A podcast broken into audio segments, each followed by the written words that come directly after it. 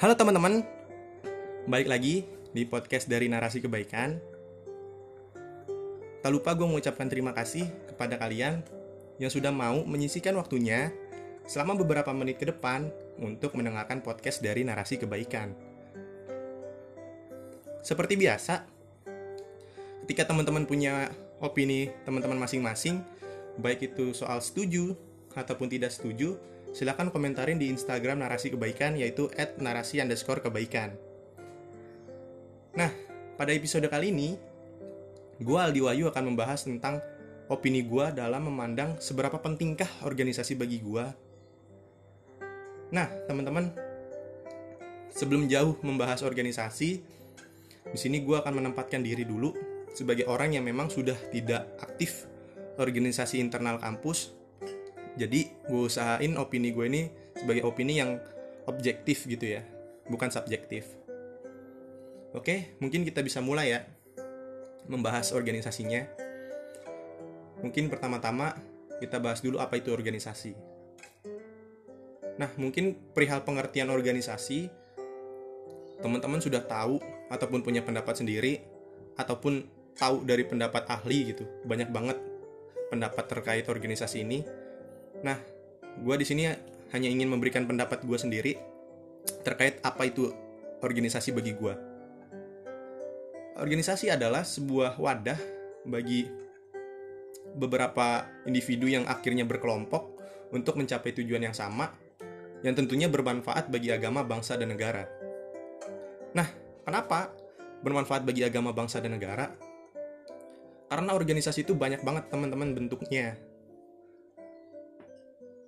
kenapa akhirnya gue uh, bilang sampai bermanfaat bagi agama bangsa dan negara? Karena jika hanya berhenti pada kalimat memiliki tujuan yang sama itu bahaya banget. Karena memang banyak banget zaman sekarang organisasi yang memang mempunyai tujuan yang sama yang tentunya bermanfaat hanya untuk golongan-golongannya aja kayak gitu. Jadi gue nggak mau ataupun tidak menyarankan teman-teman sama sekali mengikuti organisasi yang terlarang ataupun organisasi yang memang tidak memiliki ideologi yang bermanfaat bagi agama, bangsa, dan negara kayak gitu. Nah, kalau ditanya seberapa pentingkah organisasi bagi gua, organisasi itu sangat penting banget teman-teman bagi gua. Mungkin teman-teman juga tahu uh, apa manfaat dari organisasi seperti yang para pendapat ahli baik itu soal public speaking, baik itu soal manajemen konflik, baik itu soal relasi semua itu ada manfaatnya di organisasi. Yang di sini gue tekankan adalah gue nggak mau menjabarkan manfaat dari organisasi secara uh, banyak ya. Jadi gue menekankan manfaat organisasi bagi gue secara implementasi sesungguhnya gitu teman-teman. Pertama organisasi membentuk seorang Aldi yang dulunya pas SD sampai SMP uh, seorang yang malu-malu gitu berbicara di depan umum bahkan untuk berbicara ataupun disuruh memaparkan hasil diskusi atau menjelaskan terkait mata pelajaran begitu gemetarnya kaki gua begitu derasnya keringat gua gitu. Itu pun hanya sekelas apa teman sekelas gitu loh teman-teman. Begitu deg-degannya. Tapi ketika gue masuk organisasi semua itu berubah dan menjadikan seorang Aldi yang suka banget berbicara dan suka banget untuk menebarkan manfaat kayak gitu. Itu pertama buat manfaat dari organisasi yang gue dapet. Terus yang kedua perihal pendewasaan diri. Gue dapat banget pendewasaan diri di organisasi gitu teman-teman. Nah berbicara soal pendewasaan diri mungkin gue akan kupas uh, untuk pertama kalinya kenapa gue bisa jatuh cinta sama organisasi gitu Iya buat teman-teman tahu, gue sangat jatuh cinta dengan organisasi. Kenapa? Ya itu tadi karena organisasi sangat bermanfaat bagi gue. Nah, jadi awal mula gue jatuh cinta dengan organisasi itu pas STM. lah STM, SMK ada SMK biar keren gitu namanya. STM. Uh, eh, SMP gue nggak aktif organisasi ya, hanya ikut eskul pas kibra. Di SMK Eh, nggak uh, tahu kenapa pola pikir gue berubah. Gue pengen masuk organisasi yang bener-bener aktif gitu kayak organisasi siswa intrasekolah pramuka gitu ya. Dan akhirnya gue memilih organisasi siswa intrasekolah sebagai pelabuhan gue buat belajar organisasi. Cila pelabuhan. Ya pokoknya gitulah teman-teman. Nah uh, ketika gue udah memantapkan diri mau masuk organisasi siswa intrasekolah. Jadi pada saat itu gue melengkapi ya seleksi berkas ataupun seleksi buat calon anggota OSIS. Gue lengkapi dulu ketika semuanya sudah lengkap uh, yang niatnya gue pada saat ikut OSIS di SMK itu hanya ya hanya menjadi anggota biasa yang memang hanya ingin benar-benar belajar dari awal gitu terkait organisasi. Karena memang gue gak punya basic sama sekali OSIS di SMP. Nah gak tahu kenapa. Jadi gini ya teman-teman sistem OSIS di sekolah gue di SMK 39 itu ketua OSISnya itu kelas 11 nah wakil ketua OSISnya kelas 10 kenapa dibuat sistem seperti itu? Karena memang di SMK kan PKL-nya di kelas 11 gitu ya. Praktek kerja lapangannya di kelas 11 jadi ketika si ketua OSISnya kelas 11 ini sedang PKL nah kelas 10 nya yang megang kendali penuh buat menjalankan organisasi siswa intrasekolah itu. Nah singkat cerita ketika gue daftar dan sudah melengkapi berkas buat seleksi anggota OSIS gue di BBM sama kakak tingkat. Ya waktu itu masih zaman zamannya BBM gitu ya belum zaman WhatsApp. Gue di BBM gue diminta untuk mendampinginya maju pencalonan calon ketua OSIS dan calon wakil ketua OSIS. Nah di situ gue kaget banget kenapa bisa gitu seorang kakak tingkat gue yang baru kenal gue memilih gue buat mendampinginya maju gitu sebagai calon ketua dan calon wakil ketua OSIS pada saat itu. Akhirnya gue berpikir panjang dan akhirnya memutuskan untuk mengiyakan gitu tawaran dari kakak tingkat gue ini untuk maju bersama-sama mencalonkan diri sebagai calon ketua dan calon wakil ketua OSIS. Singkat cerita ketika sudah uh, membuat visi misi. Nah pada saat itu gue bener-bener belum belum bisa apa ya belum bisa secara matang gitu buat visi misi. Maka lebih banyak andilnya kakak tingkat gue karena memang gue nggak punya basic sama sekali terkait organisasi ini. Gue hanya bantu sedikit sedikit aja gitu. Nah pada akhirnya hari kampanye tiba dan hari pemilihan juga tiba. Hari pemilihan itu jadi habis kampanye kita langsung pemungutan suara kayak gitu. Dan ternyata ketika sudah kampanye penghitungan suara gue terpilih. Kami kami terpilih gitu. Uh, kakak tingkat gue sebagai ketua osis gue sebagai wakil ketua osis terpilih periode 2014-2015 di SMK 39 situ gue kaget banget. Gimana seorang gue yang gue punya basic apa-apa bisa terpilih menjadi wakil ketua osis pemimpin di sekolah yang berat gitu ya istilahnya STM lah SMK yang menghadapi anak-anak STM kayak gitu. Akhirnya terpilih lah gue ah, nah selang beberapa selang beberapa waktu ketua osis gue itu akhirnya PKL otomatis kendali osis sepenuhnya berada di gue nah dan di situ gue mendapat pelajaran pertama kalinya untuk memimpin rapat gitu. Memimpin kakak tingkat kelas 11 dan memimpin angkatan gue kelas 10 pertama kalinya banget. Jujur sangat kaget gitu seorang yang anak yang dulunya SD sampai SMP gemeteran ngom ngomong di depan umum ini harus memimpin rapat gitu. Apalagi uh, memimpin kakak kelas. Itu sangat sangat apa ya sangat deg-degan banget bagi gue sampai akhirnya malamnya itu gue buat catatan kecil banyak gitu. Tulisan banyak membuat apa aja yang harus dibahas. Nah tak hanya sampai situ uh, pelajaran yang gue dapat lagi pas ketika bener-bener ketua gue sedang PKL gitu. Jadi sebelum ketua gue PKL dia pamit sama guru pembina osis dan pembina eskul gue uh, untuk PKL dan yang nggak tahu kenapa tiba-tiba ya memang gue orang yang sangat apa ya bisa dibilang lebih ke menyesuaikan dulu gitu ya. Gue nggak bisa gue bukan orang yang sangat aktif langsung gitu nggak. Di setiap lingkungan gue gue menyesuaikan beradaptasi baru aktif gitu. Jadi pas uh, ketua osis gue ini ngomong, ngomong sama guru pembina osis gue guru pembina osis gue bilang gini oh kamu udah PKL ya nak berarti osis akan dipegang sama Aldi dong. Sebenarnya ibu agak ragu sama Aldi karena dia orangnya pendiam banget. Der dari situ uh, ketua osis gue ngomong ngomong langsung ke gue dari situ gue sangat ngedown banget. Bener-bener sangat apa ya di mana seorang gue yang memang gak punya basic apa-apa nih terus udah mau ditinggalin sama ketua gue maksudnya ditinggalinnya memang gak tinggalin sepenuhnya. Cuman memang uh, ditinggalin PKL gue yang harus mimpin osis sendirian gue butuh support sebenarnya gitu. Butuh support banyak apalagi ngadepin anak-anak STM yang memang uh, susah banget gitu buat diaturnya gitu teman-teman pada saat itu.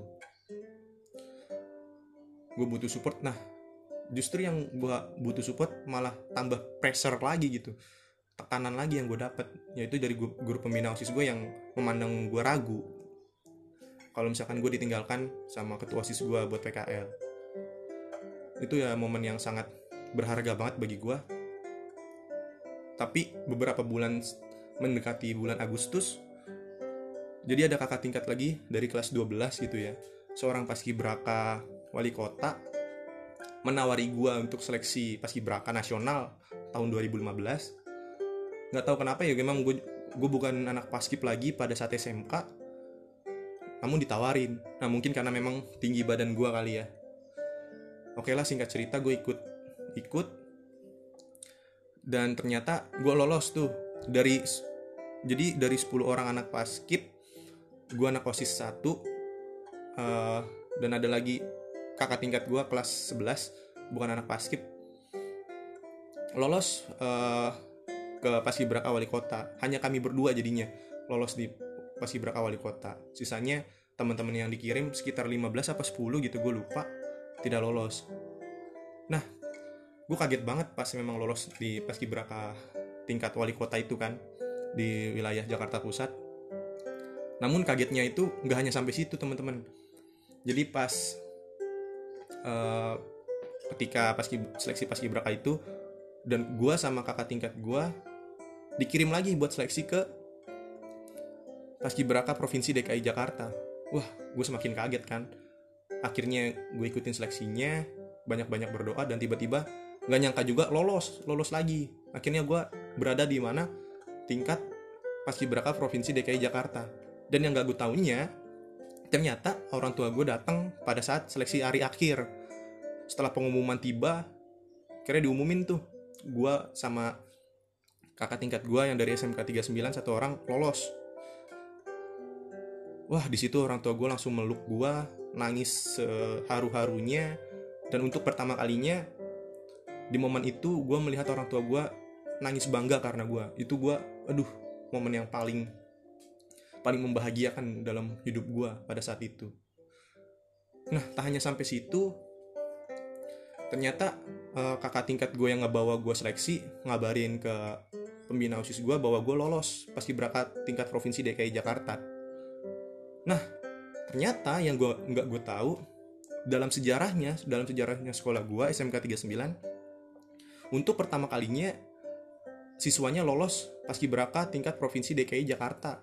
Yaitu ketika gue sama kakak tingkat gue yang kelas 11 lolos di tahun 2015 der di situ kaget banget gue di situ guru pembina osis gue langsung mengucapkan selamat dan bangga banget sama gue berdua yang berhasil tembus ke provinsi DKI Jakarta yang hingga kini hingga podcast ini gue uh, buat belum ada lagi adik-adik gue yang bisa masuk ke tingkat provinsi DKI Jakarta. Nah mulai dari situlah uh, guru pembina osis gue bangga sama gue dan yang tadinya sempat ragu sama gue justru sangat percaya dengan apa pun yang gue lakukan kayak gitu. Nah itulah semua karena organisasi teman-teman di mana mental gue dibentuk sebagai orang yang tidak mudah kalah gitu walaupun diremehkan mungkin teman-teman pernah dengar kata pepatah bahwa balas dendam terbaik adalah dengan cara membuatmu menjadi orang yang lebih baik Ciailah. Enggak, enggak, enggak. Gue nggak mengajarkan buat dendam karena berat gitu dosanya. Jadi bagi gue, ya akhirnya gue terbentuk dari organisasi juga gue terbentuk sebagai orang yang ketika diremehkan ya gue justru semakin seneng. Kenapa senengnya ya? Senangnya gue menjadi termotivasi untuk membuat lebih baik dan lebih baik lagi kayak gitu teman-teman. Bukan dendam ya, gue tidak mengajarkan dendam. Itu hanya quotes aja kayak gitu. Itu tadi perihal public speaking, mental, mental gue dibentuk jadi seorang yang tidak mudah kalah sampai saat ini kayak gitu. Jadi pun relasi gitu dan gue masih sangat akrab sama teman-teman organisasi gue di OSIS, di Paskibraka ataupun di di kuliah ya di BEM di kampus kayak gitu. Dan akhirnya perihal organisasi menjadi apa ya bisa dibilang hobi baru gua pak. Hobi baru gua pada saat ini. Saking cintanya gue organisasi akhirnya gue di kampus pun lanjut lagi organisasi yaitu badan eksekutif mahasiswa tingkat jurusan tingkat prodi singkat cerita ketika sudah jadi staff kira gue dipercaya lagi jadi wakil ketua bem wakil ketua umum kayak gitu. Itu semua karena organisasi. Nah itu dia. Bagi gue ya organisasi sangat penting teman-teman. Baik soal public speaking mental relasi manajemen konflik itu semua gue dapat bener-bener gitu. Nah di sesi terakhir ini gue mau berbicarain tentang menurunnya menurunnya daya minat organisasi. Ya gue nggak tidak menggeneralisasi nggak menggeneralisasi eh, generasi-generasi di bawah gue yang nggak nggak sama sekali teman-teman. Cuman yang memang gue lihat fakta empiris dari yang gue dapat di jurusan gue di fakultas gue memang adik-adik tingkat di bawah gue agak sedikit menurun daya organisasinya. Hal itu mungkin disebabkan karena memang sistem organisasi yang sudah usang ya yang sudah terlalu ribet yang membuat generasi sekarang males untuk ikut aktif organisasi. Nah di sini yang pengen gue tekankan adalah organisasi itu penting gitu buat buat uh, kepribadian kita lebih baik lagi. Nah yang gue pengen ketekankan bukan masalah teman-teman nggak mau organisasi itu hak teman-teman untuk tidak organisasi tapi gue cuma menya- ingin menyampaikan bahwa organisasi itu penting. Pun kalau misalkan teman-teman menganggap bahwa organisasi itu sistemnya sudah usang ya teman-teman masuk ke dalam organisasi itu dan memperbaiki sistem itu. Seperti kata Dede Yusuf gue inget banget eh, wakil ketua 10 DPR RI sekarang ketika raker dengan Mendikbud beliau menyampaikan bahwa untuk melakukan perubahan besar kita perlu masuk ke dalam sistemnya. Kalau hanya ingin diri kita berubah sendiri ya kita cukup jadi profesional. Tapi jika untuk mengubah seutuhnya jadilah sistem itu kayak gitu. Jadi buat temen-temen gua yang masih bingung untuk aktif organisasi apa enggak silahkan teman-teman aktif organisasi. Pun kalau teman-teman merasa organisasi itu terlalu ribet ya teman-teman masuk ke dalam sistem itu untuk apa? Untuk akhirnya merubah sistem itu. Tadi seperti yang tadi gue bilang bahwa aktiflah masuk masuklah ke dalam suatu sistem untuk merubah sistem itu. Teman-teman harus belajar di mana menjadi pemain bukan hanya menjadi penonton. Karena selama ini mungkin dalam hal sepak bola ya gue pun juga sebagai penonton penonton gregetan gitu ketika pemain-pemain sepak bola tidak benar mainnya. Tapi ketika gue merasakan sebagai, sebagai pemain baik itu pemain dalam hal sepak bola ataupun main bola ya baik pun organisasi gue merasakan bahwa nggak semudah itu apa yang kalian ucapkan kayak gitu. Nggak semudah apa yang penonton lihat. Jadi gue sangat menyarankan buat teman-teman aktif dan jadilah pemain sekali. Bukan hanya jadi penonton yang hanya bisa mengkritisi tapi tidak berkontribusi. Kayak gitu teman-teman. Dan terakhir pesan gue juga pilihlah organisasi yang memang bermanfaat bagi agama bangsa dan negara. Jangan sampai tercemplung ke organisasi yang tidak baik. Mungkin itu aja yang bisa gue sampaikan. Balik lagi teman-teman jika teman-teman punya pendapat lain silahkan uh, komentarin di Instagram narasi kebaikan at narasi underscore kebaikan. Kurang lebihnya mohon maaf. Mohon maaf jika terlalu panjang banget. Tapi inilah uh, opini gue terhadap seberapa pentingkah organisasi kayak gitu mungkin ini aja yang bisa gue sampaikan. Salam narasi kebaikan. Semangat terus untuk menebarkan kebaikan